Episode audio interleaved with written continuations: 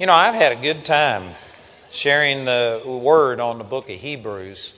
Last night we spent over an hour on four words. Let us draw near. And I got a little bit sidetracked, and like I said last night, I blamed it on the Holy Spirit. I'm not totally sure that that was the Holy Spirit, but I'm going to say it was. And um, it was good. But this morning, I had so much more that I was wanting to share, and there's no way I'm going to get to hardly any of it.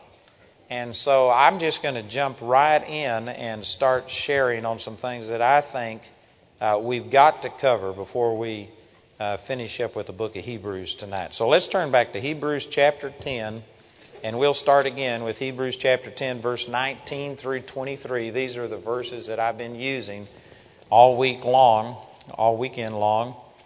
It says, And having therefore, brethren, boldness to enter into the holiest by the blood of Jesus, by a new and living way which he hath consecrated for us through the veil, that is to say, his flesh, and having a high priest over the house of God, let us draw near with a true heart in full assurance of faith, having our hearts sprinkled from an evil conscience and our bodies washed with pure water. Let us hold fast the profession of our faith without wavering, for he is faithful that promised. And you know, I believe that that pretty much sums, summarizes the book of Hebrews, those few verses right there.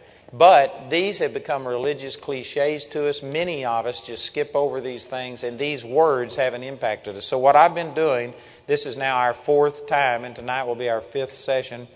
I've been going back and just amplifying on things, and we talked about what it meant to, to enter into the holiest by a new and living way, contrasted to an old and death oriented way. And man, those are radical things that we've said. But what I want to do today, let's turn back to Hebrews chapter 9. And let's start looking at what I think is probably the most radical point in the book of Hebrews, and it, and it fits perfectly with Hebrews 10 23, where it says you have to approach God with your heart sprinkled from an evil conscience and your body's washed with pure water. water. And we're going to talk about this, but we're going to be talking about how that the blood of the Lord Jesus Christ cleanse us from all sins, past, present, and even sins that you haven't committed. This is a radical concept and one that is foreign to most Christians. Most of us are still living under an Old Testament mentality that every time we sin, it's a new transgression against God. And so it's got to, we got to go back and ask forgiveness and get back into right standing with God. That your sin and your failure affects God's attitude towards you. That's the way that most Christians today live. That's the way that most churches uh, preach. And you know, I can't tell you the motive behind everybody what they do. Some people, it's because that's what they've been taught and they uh, sincerely believe it and they just keep teaching the same thing that they've been taught. But I can tell you that one of the reasons that the body of Christ preaches this so much is because you can control people, manipulate people with this. You can tell them that unless you come to church, unless you pay your tithes, unless you do this and do this and do this and do this, God's not going to bless you and God won't prosper you. And it's a way of controlling people. When you start telling people about the total freedom that we have from sin and what Jesus has done for us, it really, in a sense, frees people. And you lose control. Of course, now the, the, the thing is, people don't realize this, but Love will captivate you stronger than condemnation and fear and doubt ever will. Love is actually a greater motivation. And with love, 1 John chapter 4 verse 17 says there's no fear in love. Fear has torment. Whoever fears has not been made perfect in love. Perfect love will cast out fear. If we really were preaching the true freedom that we have in Christ, it would affect people so much, they would love God so much that they would serve God more accidentally than they ever have on purpose before if they got hold of the love of God. But to the natural man, it just doesn't look that way. There are a lot of preachers. You know, I probably get more resistance from preachers than I do from uh, people in churches But preachers really get upset with what I'm preaching because they think, boy, you're just setting the people free. How are we going to control them? How are we going to manipulate them? How are we going to keep them coming to church and paying their tithes if we tell them God loves them in spite of their performance? It's preachers that really get upset with this. Amen. I know that really blessed a lot of you. So we've already read down through Hebrews chapter 9, the first five verses of Hebrews chapter 9 are talking about that the Old Testament tabernacle had all of these pieces of furniture in there that were symbolic of things that are reality in, in the temple that's in heaven. And we ended with verse 5 talking about that the cherubims of glory were over the mercy seat, but we can't speak of those particularly now. That doesn't apply to us because the cherubims are now removed. There is nothing there to prohibit you or keep you from entering into the presence of God. Jesus has opened up a new and living way, and you aren't going to have any angel stand in your way in approaching to God. You now have total access to God even when you've messed up, not just when you're holy and when you're perfect. Man, that is a wonderful, wonderful truth. Amen. So Hebrews chapter 9, verse 6 says, Now when these things were thus ordained, the priest went always into the first tabernacle, accomplishing the service of God, but into the second went the high priest alone once every year, not without blood, which he offered for himself and for the errors of his people the Holy Ghost, this signifying that the way into the holiest of all was not yet made manifest, while as the first tabernacle was yet standing. You know, this is an obvious truth, but many people don't make, connect these dots, so let me just say this. It says that while the first tabernacle was standing, the way into the holiest of all was not made perfect. So, therefore, here's a logical conclusion. If you are still living under the Old Testament mentality, this law mentality where you got to do this and do this and do this to appease an angry God and to appropriate His blessing, if it's based on what you do, that's a law mentality, then you don't have access to the Holy of, of Holies. You cannot worship God and enter into this intimacy and into this joy and relationship with God as long as you have this Old Testament mindset. That's obvious what these verses are saying. In verse 9, it says, which was a figure. The Old Testament tabernacle was a figure for the time then present, in which were offered both gifts and sacrifices, which could not make him that did the service perfect as pertaining to the conscience. You know, I wanted during this series to teach specifically a whole session on the conscience because most people don't understand the conscience and how it works. And we blame the Holy Spirit often for what your conscience is doing. The Holy Spirit is not the one that makes you feel miserable. The Holy Spirit is not the one that makes you feel guilty and shame and stuff like that. That is your conscience. And I'm not going to teach on the conscience. Let me just say this you need to go get some materials out there. I can't even think of where I've got this, but I know I've taught on this other places. But it's my opinion. Opinions are like noses. Everybody usually has one, and it has a couple holes in it. But it's my opinion, amen, that God didn't create us with a conscience. That we received our conscience when we ate of the tree of the knowledge of good and evil. That is descriptive of what the conscience does, and men immediately, Adam and Eve immediately began to feel guilt and shame the moment they ate of the tree. And I think they got the conscience through the tree of the knowledge of good and evil. It's really not the way that God intended for people to function. But since we are fallen human beings, we all now have a conscience, and it's a fact of life, and we have to learn to deal with it. And there's a number of scriptures that talk about cleansing yourself from an evil conscience. Hebrews chapter 10, verse 23 is one of them, and I was going to major on that. But you need to recognize that your conscience is not a totally reliable guide. It is a guide, but it's not completely reliable. The Bible says that you can sear your conscience. 1 Timothy chapter 4. You can sear your conscience with a hot iron. You can have an evil conscience. Hebrews 10 23. If you've got an evil conscience, then there is a good conscience.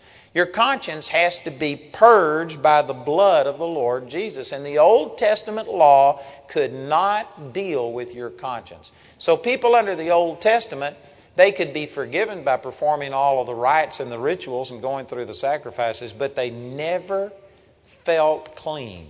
They never were free of guilt. And sad to say, most Christians today don't feel clean and free of guilt. They still have a sin consciousness. And I'll be reading this scripture uh, in a few moments out of Hebrews 10 2, where it says that if the, there could have been a sacrifice offered which would have really dealt with sin, then they would have had no more sin consciousness. That's the way that we should be living, and very few Christians have appropriated that. So this says that the Old Testament law could not make him that did the surface perfect as pertaining to the conscience, which stood only in meats and drinks and in divers washings and carnal ordinances imposed on them until the time of Reformation.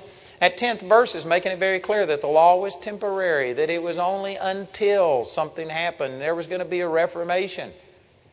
You know, if you just took the book of Hebrews, I've made this point a dozen times already, but it's contrasting the old way with the new way. And it is saying that there was a temporary way of dealing with people, and there is now a new and a living way to approach unto God. And yet, the average Christian is mixed the old covenant law with the new covenant grace, and they're somehow or another trying to make both of them fit. They don't fit. You cannot live under both covenants at one time. And the reason that we are so frustrated and having problems in our life is because basically the church is mixing the old covenant law with the new covenant grace. You know, there's so many things in the Old Testament. Like, for instance, David said this in Psalms chapter 51 when he was repenting of his sin with Bathsheba. And he says, Restore unto me the joy of, my, of thy salvation and renew a right spirit within me. Take not thy Holy Spirit from me created me a clean heart. Did you know we sing that song today in church? And people sing that. You know, that's absolutely wrong. Somebody says, but it's Scripture. It is Scripture, Old Testament Scripture. But when you got born again, you had a new heart created in you. And so for you to sing, creating me a clean heart, well, you ought to either get born again or if you're born again, you ought to quit singing that song and start thanking Him that He did give you a new heart. And then instead of saying, Take not your Holy Spirit from me, instead of praying that, you ought to be singing, Thank you, Father, that you promised you'd never leave me nor forsake me. There's a difference between those covenants. Isaiah chapter 59 says, My arm isn't short that it cannot save, nor my ear heavy that it cannot hear, but your iniquities have separated between you and God. Did you know that's still being preached? And it's true. If you aren't born again, that's true. But if you are born again, then He'll never leave you nor forsake you. Your sins are dealt with. And you have to interpret this old covenant. It was showing the damage that sin did to us, and it's true. It's not inaccurate what it was saying, but it was incomplete. And now we have a covenant that has now solved all of these problems, and it's wrong for us to be praying for a new heart and cleanse me, and oh God, don't cast me away, and take not your Holy Spirit from me, and approaching God the way that David did, the way that Moses did. You know, I could get plumb off the subject in the name of Jesus. I am not going to do this, but let, I just got to throw this in. That, you know, intercession today, I shouldn't say this. Because if I say it, I'm going to get stuck on this point. Wendell, don't let me get stuck on this. You, but anyway, people are interceding and they use Moses as an example the way he said, Repent and turn from your fierce wrath, O God. The way that Abraham interceded and said, Oh God, spare Sodom and Gomorrah. God, if there was 50, wouldn't you spare it for 50? How about 45? How about 40? How about 30? And, you know, all of these things. And People use that as an illustration of how we're supposed to pray today. And yet the Bible calls Moses a mediator. That God gave the law and ordained it in the hands of a mediator. Galatians chapter 3 calls Moses a mediator. But in 1 Timothy, uh, it's either 1st or 2nd Timothy chapter 2, I believe, verse 5, it says in the new covenant there is only one mediator, and that is the man Christ Jesus. So if you try and intercede the way that Moses did to say, turn from your fierce wrath, if you intercede the way Abraham did, the way David did, if you pray the way that they prayed, then you are becoming a mediator between an angry God and man. And you know, it was appropriate before Christ came because there hadn't been an atonement made, so it was appropriate to pray the way that they did. Those were right for them. But under the new covenant, there's only one mediator, and if you try and pray the way that they did, then you are antichrist. You are taking the place that Jesus occupies. You are trying to do what he's already done for us. And the way that people are praying today is antichrist. It's against Jesus. Those are strong words, but they're all true. There's a difference between the old covenant and the new covenant. And that's what verse 10 was talking about. This was only meats and drinks and divers washings and carnal ordinances imposed on them until the time of Reformation. It was okay at that time. It was the best thing at that time. But what we have now is so wonderful that it makes all of that other. Why would anybody want to go back and live under the old covenant? It's amazing. In verse 11, but Christ, being come a high priest of good things to come by a greater and more perfect tabernacle, not made with hands, that is to say, not of this building. In other words, not something physical, a physical tabernacle or a temple, but there is a spiritual tabernacle and temple in heaven. And look at this in verse 12. Neither by the blood of goats and calves, but by his own blood he entered in once into the holy place, having obtained eternal redemption for us. Now, I'm going to make this point over and over because these scriptures make it over and over. But there's about five different times in the next few verses that the scripture makes the point that the Old Testament sacrifices offered sin offerings over and over and over. Every time you sin, there had to be a shedding of blood.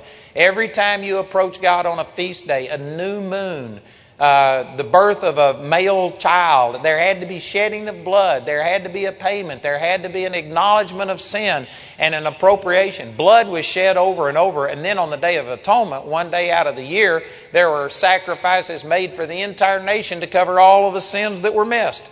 There was just constant flowing of blood. Like on the dedication of the temple, there was over 30,000 animals killed in one day. 30,000 in one day to dedicate the temple.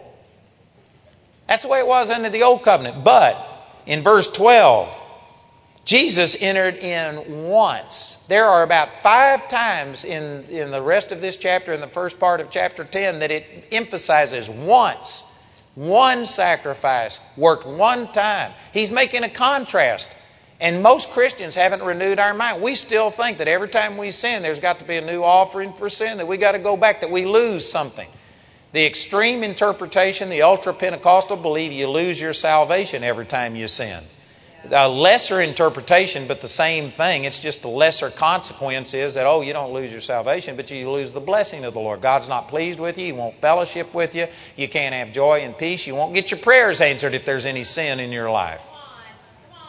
And so, every time you sin, you got to go back and reatone. You got to reapply the blood. You got to go back and somehow or another receive forgiveness for that sin. Every sin has to be dealt with individually. That's an old covenant mentality. The new covenant, and we're going to say it so many times that if you believe the Bible, you're going to have to deal with this.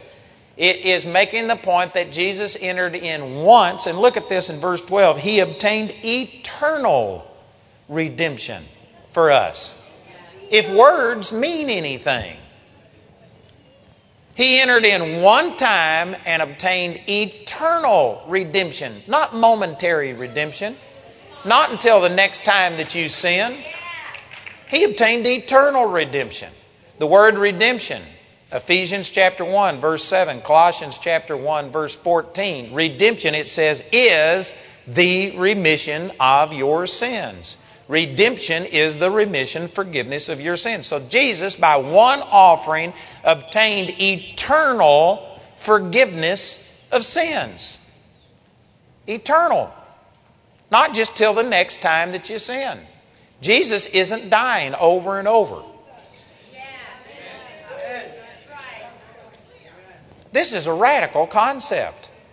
And again, it shows how far the body of Christ today is from walking in the new covenant, this new and living way that God made for us, and how much we are still mixing the way it was done under the old covenant. There is a total different way to approach unto God.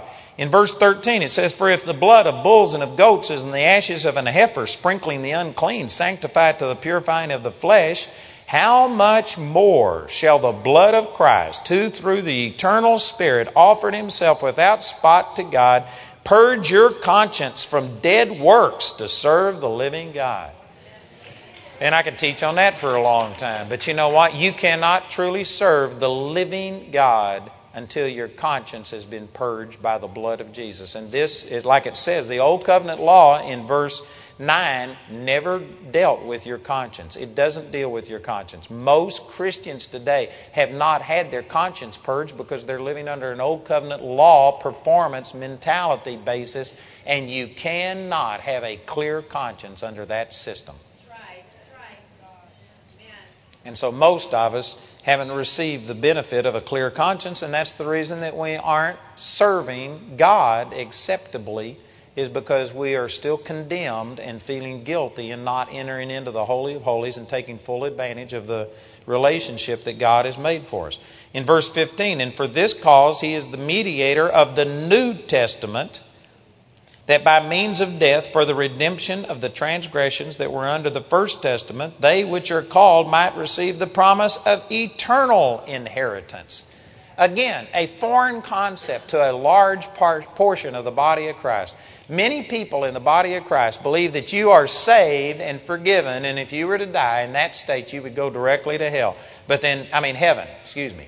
You go directly to heaven because your sins have been forgiven. But every time you sin, you lose that relationship, and they have developed terminologies that don't even exist in the Bible. There's twice in the Old Testament that the Bible talks about being a backslidden heifer, talking about a cow. And they have taught, taken that and they've developed a doctrine that you're backslid. That, and what most people mean by backslidden is that you were saved, but you've committed sin, you haven't confessed it, and hadn't got back in right relationship with God. And if you were to die in a backslidden state, you would go directly to hell. Even though you've been born again for 40 years and walking with God, you commit a sin and don't have that sin confessed, you're backslidden and you go to hell. That is not eternal inheritance. That is conditional inheritance, momentary inheritance, depending on what you do and whether you get everything confessed. That is totally contrary to what this is teaching. That is a wrong concept. That is a religious teaching, and it is not found in Scripture.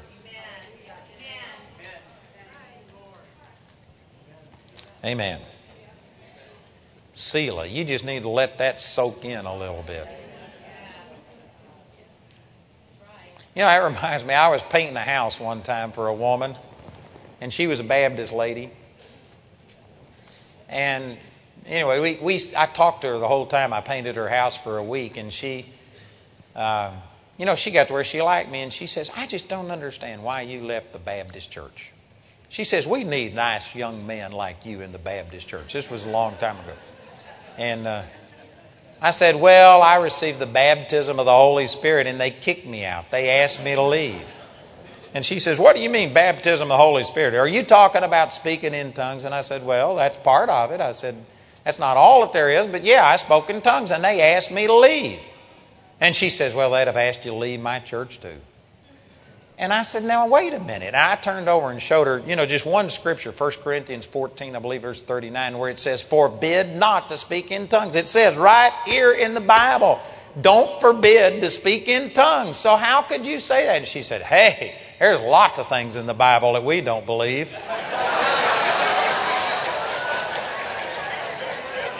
And you know, when she said that, I just like threw up my hands, like, how do you deal with the person that they're going to believe things, and it, they don't let the Bible get in the way of what they believe.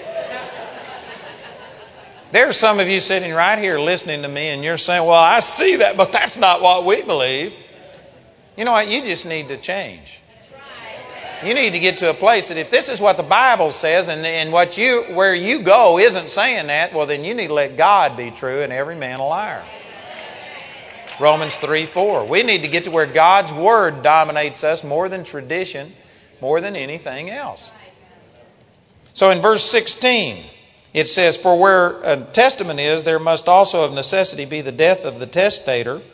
For a testament is of force after men are dead, otherwise it is of no strength at all while the testator liveth.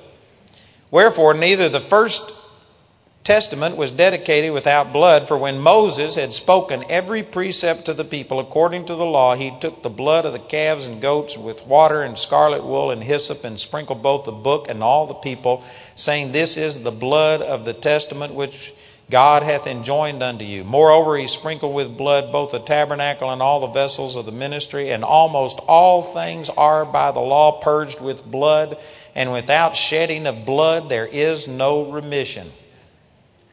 It was therefore necessary that the patterns of things in the heavens should be purified with these. In other words, the physical tabernacle and these physical things that symbolized what was true in heaven, it was necessary that they had to be used the blood of animals and of goats to sanctify those, but the heavenly things themselves with better sacrifices than these. The blood of bulls and of goats were only types and shadows and pictures, but they could never take away sins. It'll go on and say that very clearly.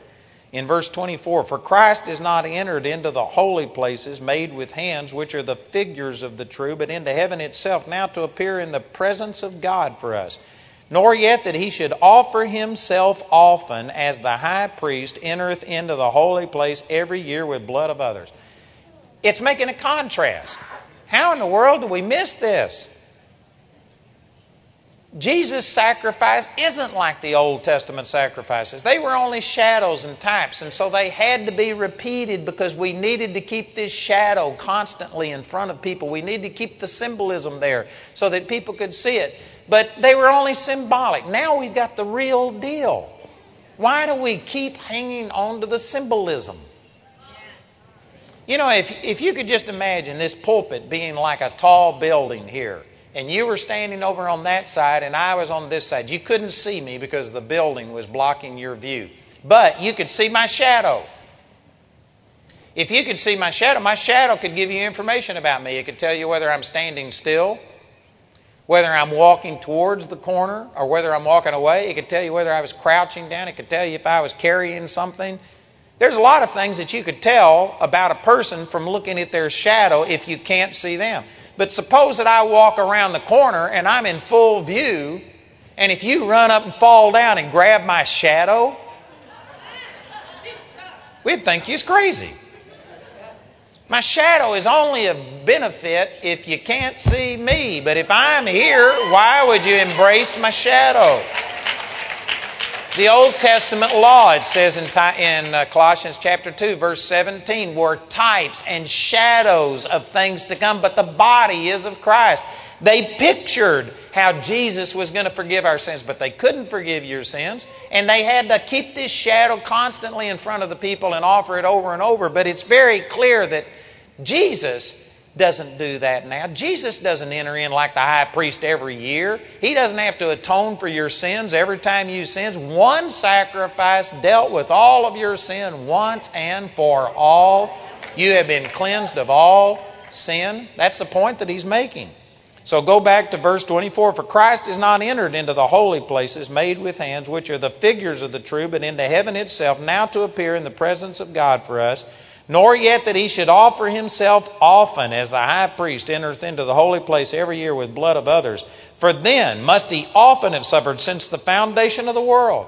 If he was doing it the way the high priest did, Jesus would have had to have offered himself millions and billions of times for all of the people whose sins have been forgiven.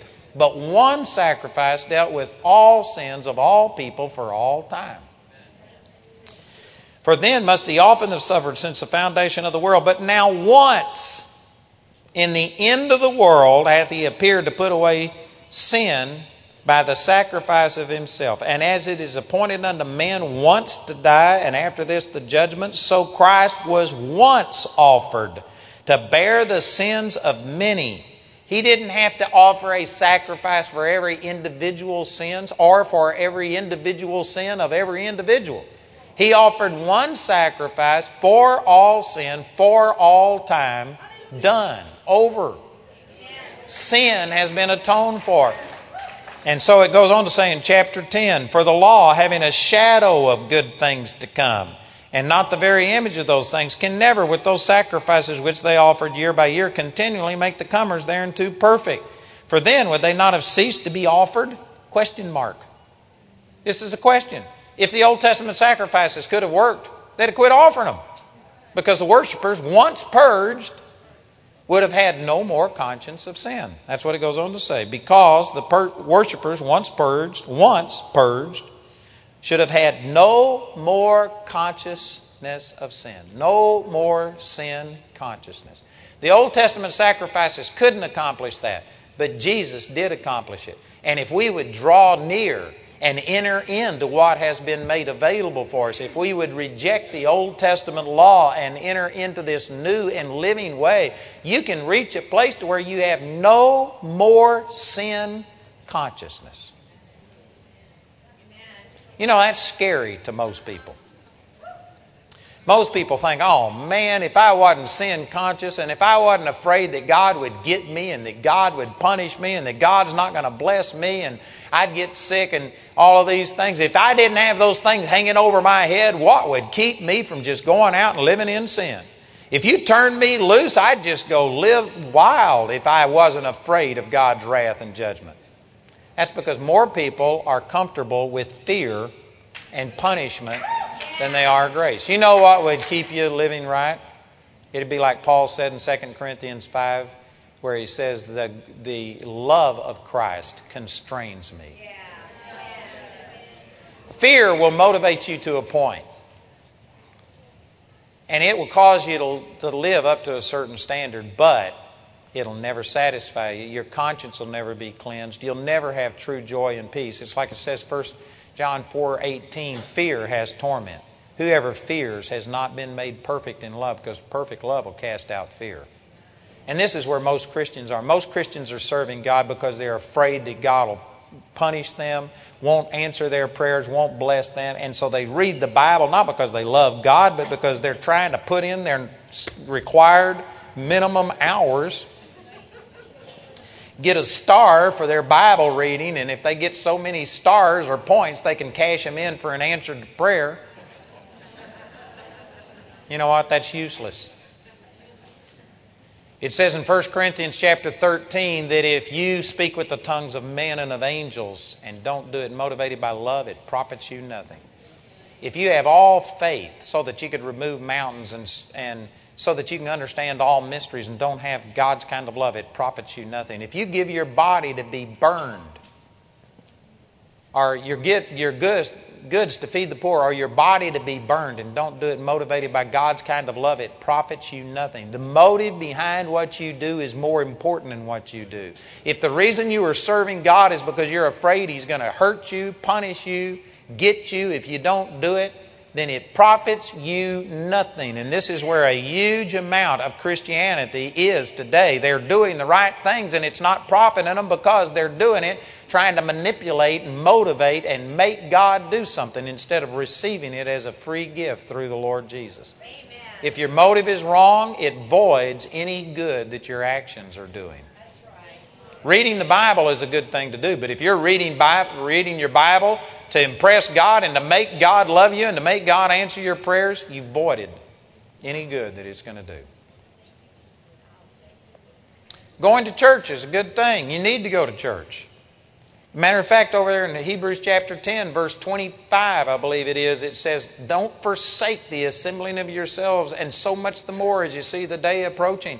That's the next thing we would have talked about if I'd had time to get into all of that. You are supposed to be in church.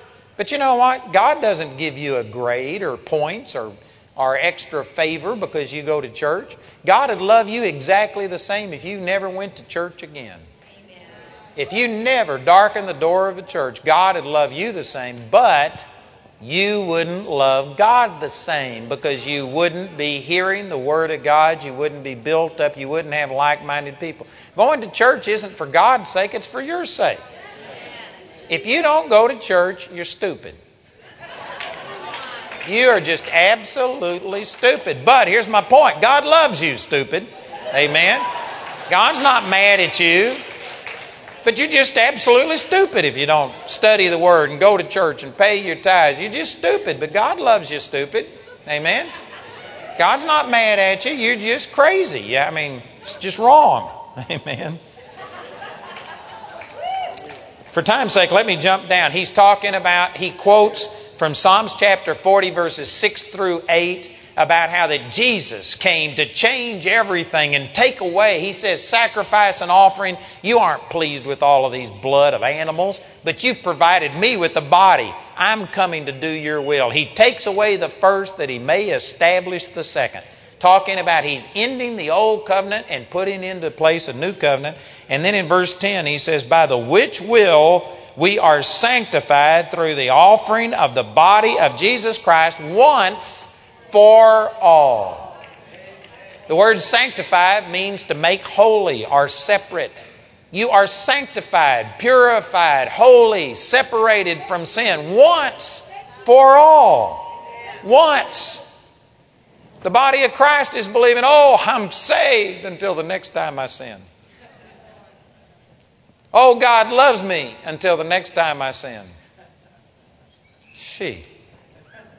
Have you ever seen one of these tracks that it's like the four spiritual laws, which there's some truths in there. I'm not totally against that thing. I've used it, but it pictures a, a, cliff over here and man's on this side. And then here's God over here, and there's this huge gulf in between. And it shows attempts to bridge the gap, and no man can reach from where they are over to where God is because of this huge gulf that sin has made, this rift between God and man. And then they picture a cross coming and bridging the gap. And now man is able to enter in over here to God. And they use that to tell you that you need your sins forgiven so that you can be over here with God. Now that's good as far as it goes. But you know what? There's people that take a track like that, pray it, and they, they are just, man, I'm forgiven. God loves me. And so they get saved on Sunday and they just have a wonderful time. They wake up on Monday and without even realizing it, for 40 years they've given Monday to the devil and sang about Blue Monday and oh, I got to go to work and they get up and drag and all the weekend's over. And so you just by habit start being depressed and discouraged because that's the way you've done everything for 30, 40 years. And all of a sudden, about halfway through the day, you think, man, I was saved. Everything was wonderful yesterday, and here I am back depressed and discouraged, and I'm sitting in the same cubicle, and I got the same people ragging on me, and all of a sudden your joy isn't there. And so you go back to the person that led you to the Lord and say, What happened? I was so happy yesterday. How come I'm not experiencing the same joy? And you know what the average person will tell you? Sin. You must have sinned. And you say, oh, well, I thought Jesus forgave me of my sin. Oh, he did. But you've sinned again and erased the cross. Now you're back over here and there's sin separating you. Well, I thought that God forgave me of my Well, he did, but you've sinned since then. And so now you got to repent and you got to get that under the blood. And all of a sudden, this joy and this peace and this hope that you had was erased because sin has been separated you again. And this time you can't get born again again, so what do you do? All of a sudden you just think, well, it was too good to be true. I thought my sin was really forgiven, but it was only partially forgiven until the next time I sin. And now God's ticked off. Maybe He's not going to send me to hell now because I got born again, but I can't enjoy the presence of God. I can't get a prayer answered. I can't, God's not pleased with me. He's upset. And so you're back over here, and now you you can't get Jesus to die for you again, so you just settle into an inferior, second class Christianity because sin is still having an impact. That's wrong. Man, the Lord, one sacrifice cleansed you, sanctified you from sin once for all. All sin has been dealt with. Verse 11 And every priest standeth daily ministering and offering oftentimes the same sacrifices which can never take away sins. Again, he's making a contrast. Under the law, you had to offer sin, sacrifices for sins over and over and over. And it's contrast, and that's the way it was done. But in verse 12, but this man, Jesus, after he had offered one sacrifice for sins forever, sat down on the right hand of God.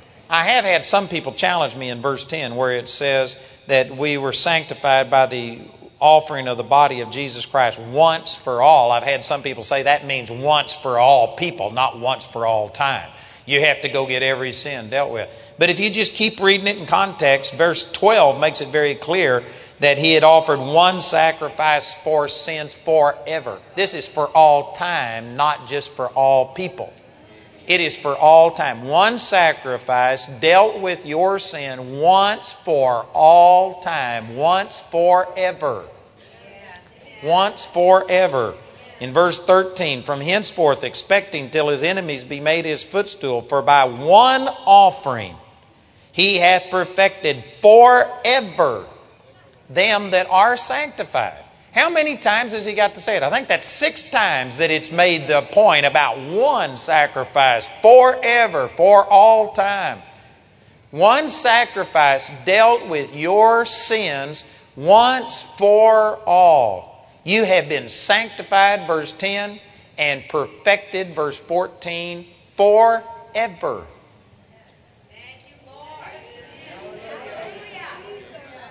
You know, the reason that I think it's so hard for people to understand this is because of what I've got this teaching out there entitled Spirit, Soul, and Body. And to me, this is the key that just unlocked my brain and helped me to understand this. People see this and they think, I'm perfected forever, and they go look in the mirror. And they see zits and gray hairs and wrinkles and bags and ugly, and they just think this is this is perfect. This is as good as it's going to get. I'm sanctified and perfected forever. And then they search their emotional realm and they, they have fear and they're worried and they're depressed and they're discouraged and they think this is, this is sanctified and perfect. And they say, the Bible is so hard to understand. But it's not your body that has been saved. It's not your mind and your emotions that have been saved. Looked over in chapter 12, verse 22. Remember that men are the ones that put the chapter and verse divisions in there for reference sake. It's helping me to tell you which verse to read. There's nothing wrong with that, but it's not a new letter. It's not a new thought. This is the same letter. It's the same author making the same point. And he said this in chapter 12, verse 22. But you are come unto, the, unto Mount Zion, unto the city of the living God, the heavenly Jerusalem, to an innumerable company of angels, to the general assembly and church of the firstborn which are written in heaven, and to God, the judge of all, and to the spirits of just men made perfect. This makes it very clear in context. 10:14 says you were perfected forever. What part of you is perfected? Not the part that you see in the mirror, not your personality, emotional part, but the Spirit is the part of you that has been made perfect. In your spirit, you were born again and you became a brand new creature. 2 Corinthians 5 17. If any man be in Christ, he is a new creature. Old things are passed away, all things are become new. It didn't say all things are becoming new all things have become new. It's a done deal. In your spirit, you are completely changed. You are a new person. And according to Ephesians 4:24, that spirit was created righteous in right standing with God and truly holy. In your spirit, you are as pure and holy as Jesus is. 1 John 4 17 says, Herein is our love made perfect, that we may have boldness in the day of judgment. Because as He, he is, speaking of Jesus, so are we in this world. Not so are we going to be in the future, but so are we in this world. And again, people go look in the mirror and they think, This is the way that Jesus is? Or they search their emotions. This is the way that Jesus is. No. Your physical body and your soul haven't been saved. But your spirit has been changed so that in the spirit realm you are identical to Jesus. It's the spirit that's been sanctified and perfected forever. And then Ephesians 1:13 says that after you believed, you were sealed with the Holy Spirit of promise. This born again spirit was, cre- was forgiven of all sin and then instantly it's vacuum packed, sealed. The Holy Spirit encases it. And if you sin as a Christian, that sin will enter into your physical body and give Satan an opportunity against you with sickness or something like that or poverty. It'll enter into your soul and into your thinking and it'll give Satan an opportunity to make you discouraged and depressed and fearful. So don't sin because that gives Satan an inroad into those areas, but your spirit is sealed. And that sin can't penetrate that seal. This part of you that was born again and became righteous and truly holy is instantly vacuum packed and it never loses that holiness and purity. It has been sanctified and perfected forever. And John 4 24 says, God is a spirit, and those who worship him must worship him in spirit and in truth. God is a spirit. He is looking at you in your born again spirit. He doesn't look on the outward appearance. Man looks on the outward appearance, but God looks on the heart. God is seeing you in your spirit, and in your spirit, you are as holy and pure and righteous as Jesus is. And so, if you want to worship God, worship Him in spirit and in truth. Come before Him on the basis of the born again you that has been sanctified and perfected forever. Man, if you understand this, you know what? It could literally make you so that you have no more sin consciousness. You aren't physical oriented. You aren't just judging and evaluating everything based on your actions, but you're based on Father, I came to you and I'm a new creature and I'm sanctified and perfected forever. I'm holy, I'm righteous. Thank you for what you've done. I enter boldly into the throne, to the very holy of holies, by the blood of Jesus, by a new and living way that you've consecrated for me through Jesus. And I'm going to draw near with a true heart. That's talking about in that born again spirit part of you. Having my conscience washed my heart washed from an evil conscience. Yes, amen. That's the way that you draw near to God. This is nearly too good to be true news. Look over in Hebrews chapter 10 again, verse 15. Wherefore, the Holy Ghost also is a witness unto us, for after that he had said before, This is the covenant that I will make with them after those days, saith the Lord. This is going back to Psalms chapter 40. This was already quoted in the 10th chapter up there in verses uh, uh, 4 through 7 or something like that. And it's going back to those same verses from Psalms chapter 40, verses 4 through 6. It says, This is the covenant that I will make with them after those days, saith the Lord. I will put my laws in their hearts. Or excuse me, I missed that. That's going back to Jeremiah chapter 31, verses 31 through 34. It says, This is a covenant that I will make with them after those days, saith the Lord. I will put my laws into their hearts, and in their minds will I write them, and their sins and their iniquities will I remember no more. That was quoted in Hebrews chapter 8, verse uh, 12. We've already covered that. So he's going back to this, and he says, And their sins and iniquities will I remember no more. Verse 18 Now where remission of these is, there is no more offering for sin. There is nothing left to do. If you don't think that Jesus has dealt with all of your sin, past, present, and future, if you think that every time you sin, it's a new infraction against God and it's got to be atoned for, and you have lost your right standing with God until you get it back under the blood and repented and back into the right position, if you believe that, there is no more offering for sin. Matter of fact, I'll probably deal with this scripture tonight. I'm running out of time this morning. But I'll deal with Hebrews chapter 6, and it makes it very clear that you can never crucify Jesus a second time. That would be putting him to an open shame. That is unacceptable.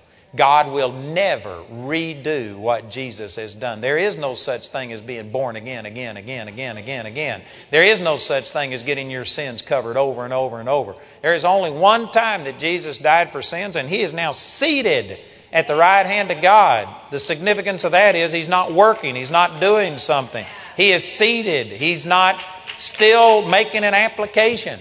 The way that most people see salvation is every time a person gets born again, Jesus applies their blood, his blood to them and forgives them. And then after they get born again, every time they sin, they got to come back and confess it and get it reapplied. That would picture Jesus just constantly up there for millions and millions and millions of Christians that are sin, sinning billions of times every day. Just making a constant applying of His blood and applying His blood in the. There would be no sitting on the Father's right hand. There would be no rest. That's totally contrary to what all of this is saying. Jesus died for our sins one time, sanctified, perfected us forever. Sin is not an issue with God. It's only an issue with you because we have been preached The Old Testament law that is still imputing sin and still making you sin conscious and making you under the thing that you have to come back and constantly get cleansed. The scripture says in 1 John chapter 2 verse 2 it says that he Jesus is the propitiation that means an atoning sacrifice for our sins and not for ours only but also for the sin of the whole world. Here's something that's going to be a new wrinkle in your brain. You know what? Everybody's sins have already been forgiven. Even unbelievers' sins have been forgiven. Jesus paid for the sins of the whole world, not only ours, but the whole world. The truth is, nobody's going to go to hell for homosexuality, lying, stealing, murdering. Those sins have been paid for. You know, Hitler, as far as we know, went to hell. He did not make Jesus his Savior, but he didn't go there for killing six million Jews and starting a world war and all of the terrible things he did. You know what sends people to hell? Is the sin of rejecting Jesus, the atonement for their sins. It says over in John chapter 16 that the Holy Spirit, I believe it's verse 8, that when He is come, He will reprove the world of sin and of righteousness and of judgment. And the Lord knew that people would just take that and run with it and make something out of it that it wasn't intended to say. So he clarified it. The next verse, verse 9 says, Of sin, because they believe not on me. The Holy Spirit convicts of one sin. That's the sin of not believing on Jesus. Holy Spirit's not the one that's convicted you because you didn't study and study the Word, and it makes you feel so unworthy and so condemned. And oh God, I ate dessert again. I promised you I wasn't going to do this. You know what? That's not the Holy Spirit. That's your conscience that's condemning you and convicting you. The Holy Spirit convicts of one sin, and that is the sin of not believing on Jesus. And if a person doesn't accept the atonement that was made for them, their sins have been forgiven, but if they don't accept it, then you know what? That voids what Jesus did for them, and they will suffer for sin. I, am not totally sure on this, whether we suffer for our individual sins.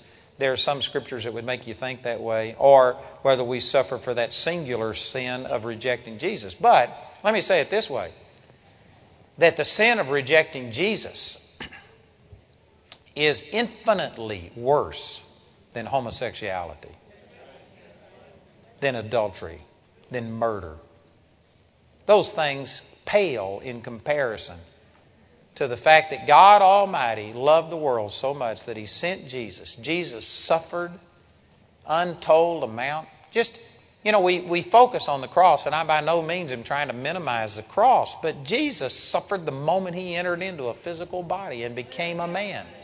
Here was infinite, unlimited God now confined to a finite body here was the Creator walking by people that He created, and they ignored Him, didn't even know who He was. Think about that suffering. Think about seeing people die that He created and He never made us to die.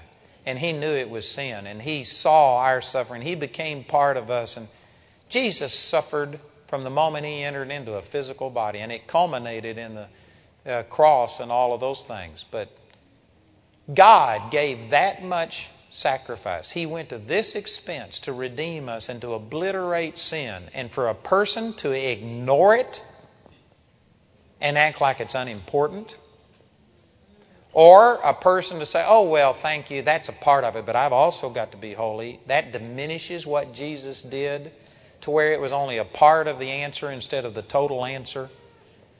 Those kind of things are infinitely worse than murdering a person. Spurning the love of Jesus and just ignoring it and doing, going about to establish your own righteousness instead of yielding yourself to what Jesus did for you, that's worse than homosexuality ever thought about being. Religious sins of self righteousness are a greater offense to God than anything else. Jesus went in and ate with publicans tax collectors who were people who were treasons. They were treasonous. They were uh, collaborating with the Roman government. They were thieves. He ate with tax collectors. He went in and he was merciful to Mary Magdalene, a prostitute. He, he, the woman who was taken in the very act of adultery, he said, Let those without sin cast the first stone. He was merciful to prostitutes, to people who were liars, thieves, murderers. You know the only people Jesus ever rebuked? Religious hypocrites that were proclaiming their goodness and God owes me something because I fast twice in the week. I pay tithes of mint and anise and cumin. And Jesus rebuked them. You can read the 23rd chapter of the book of Matthew. You scribes, you Pharisees, you hypocrites, you whited sepulchres, you look good on the outside, but you're full of dead men bones. These are people that never committed adultery, that never lied, that never stole. They paid their tithes even down to the spices in their gardens. They were doing the right things, but they were trusting in their goodness instead of in a Savior. They were rejecting the atonement of God, and they, in a sense, were atoning for their own sins. Boy, God blasted them. He was merciless on hypocrites, religious people. That's the greatest sin of all. That makes all of these other sins seem like nothing in comparison. And I tell you, the body of Christ, the religious church in America today, is just as full of Pharisees yes. as it was during Jesus' days. People that are trusting themselves. Amen or oh me? Amen. It's true. And I'm sure that a lot of it is out of ignorance, but nonetheless, it's wrong. Brothers and sisters, Jesus has ended the sin question. And the average Christian today is just bogged down with sin. Again, this is Saturday morning. You're the cream of the crop. You are probably more committed to God than the average person. And yet, I can guarantee you the vast majority of people in this room are just struggling with how can you overcome sin and trying to get over this and that. And your whole relationship with God starts and ends with sin. When you enter in, oh God, I'm so sorry. I just approach you so humbly. God, I'm sorry for this. You start confessing everything. Our relationship with God, the average Christian, revolves around sin, trying to overcome sin. You're trying to overcome something that's already been overcome. You're struggling, you're, you're fighting with something that's already been won. You're trying to get into a room that you're already in.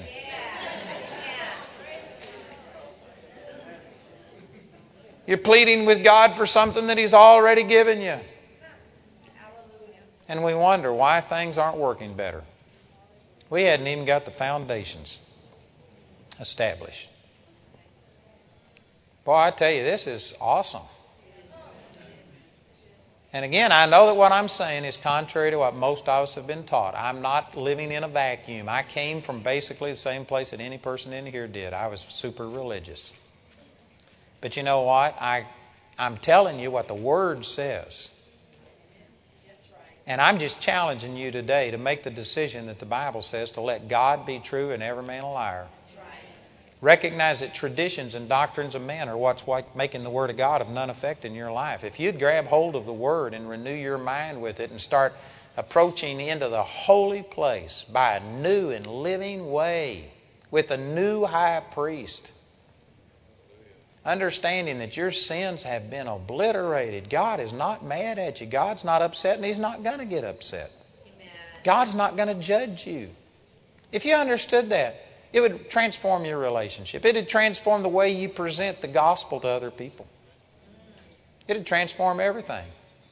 Instead of saying, God's going to judge America, man, God judged Jesus so that He doesn't have to judge America. Now, does that mean that America is safe because God's not going to judge us? He's already placed our sins on Jesus. No, we're in the process of destroying ourselves.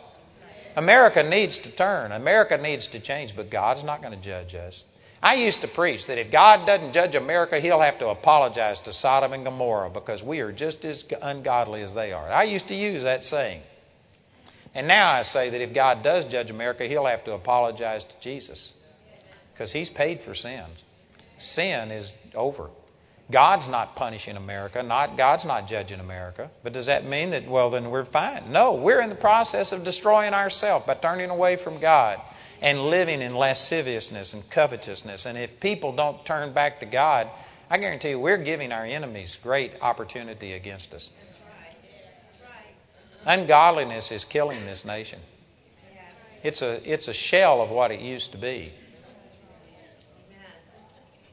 And so, see, I can, I can deal with that. I can recognize that people need to live right, but why do you live right? Not to please God. God is pleased with you through what Jesus did. And if you've been born again, you are sanctified and perfected forever. You're sealed. That part of you doesn't change. God is a spirit, and God looks at you in the spirit. But does that mean that you're free now to go live in sin? Well, it means that you could go live in sin, but if you do, you're just stupid because you're giving Satan an inroad into your life. And Satan, it says in Romans chapter 6, verse 16, Know ye not that to whom ye yield yourselves servants to obey, his servants ye are to whom ye obey, whether of sin unto death or of obedience unto righteousness. If you yield to sin, you are yielding yourself to Satan, the author of that sin. And he's going to come in and put sickness and disease on you, and he's going to take away your joy and terrify you and make you bitter and angry and depressed. And so quit living in sin. Quit giving Satan a free shot, free access to you. Live holy. You know, I'm glad God called me to preach this message. Because when you start talking about that sin is non issue and that God has called you to live in grace, one of the immediate criticisms that comes up, people are going to say, Yeah, you just preach this so that you can go live in sin. You must be living a terrible life. I live a holier life than probably most people in this room.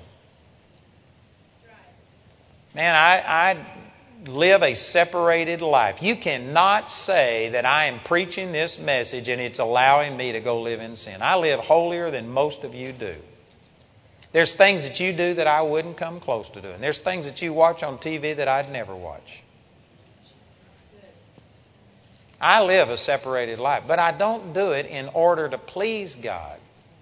I do it because I know how much God has done for me. I'm so excited about it that I just love God more than I love hatred and murder and adultery and killing and sports and other stuff. And so I just don't do that stuff.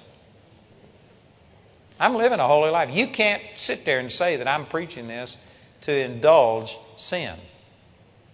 And if you truly understand the grace of God, the scripture says in Titus chapter 2, verse 12, that the grace of God teaches us to deny ungodliness and worldly lust.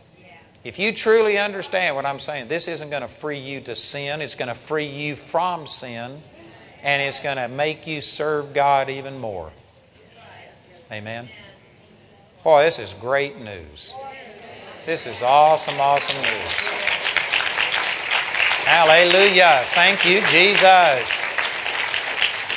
You know, tonight I'm going to try and answer some questions. If you've listened to what I've said, and if you've had any religious exposure whatsoever, you ought to have some major questions. And I'm going to try and deal with those tonight, but I, am going to let you go today. Let me just real quickly say that if you aren't born again, boy, what a great message for you to be born again.